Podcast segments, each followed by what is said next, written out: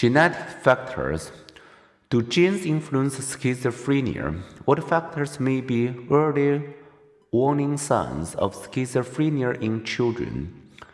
Fetal virus infections may increase odds that a child will develop schizophrenia, but many women get the flu during their second trimester of pregnancy, and only 2% of them bear children who develop schizophrenia, while only some children at risk. Might some people be more vulnerable because they inherit a predisposition to this disorder. Some people with no family history of schizophrenia develop the disorder.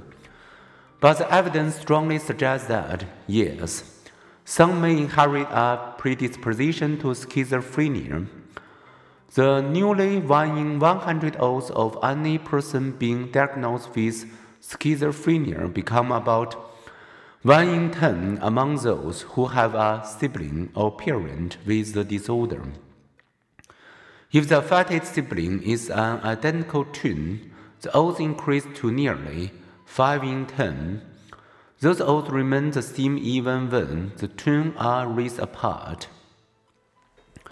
Remember, though, that identical twins share more than their genes, they also share a prenatal environment about two thirds share a placenta and the blood that it supplies.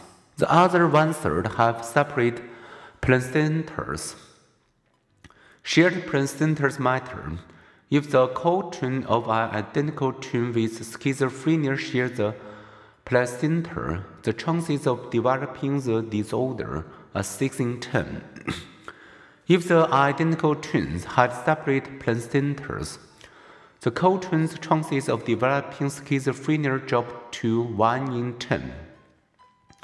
Twins who share a placenta are more likely to share the same prenatal viruses, so perhaps shared germs are as well as shared genes produce identical twin similarities. Adoption studies help untangle genetic and environmental influences Children adopted by someone who develops schizophrenia seldom catch the disorder. Rather, adopted children have an elevated risk if a biological parent is diagnosed with schizophrenia. The research is one for specific genes that, in some combination, predispose schizophrenia, including brain abnormalities. Some of these genes influence the effects of dopamine and other neurotransmitters in the brain. Others fight the production of myelin, a fatal substance that coats the axons of nerve cells and lets impulses travel at high speed through neural networks. Although genes matter, the genetic formula is not as straightforward as inheritance of eye color, genome studies of thousands of individuals with and without schizophrenia indicates that schizophrenia is influenced by many genes, each with various small effects. And as we have so often see nature and nurture interact, epigenetic factor influence whether or not genes will be expressed like hot water activating a tea bag. Environmental factors such as viral infections, nutritional deprivation, and maternal stress can turn on the genes that put some of us at higher risk for schizophrenia. Identical twins, differing histories in the womb and beyond explain why only one of them may show differing gene expression. Our heredity and our life experience work together. Neither hand claps alone.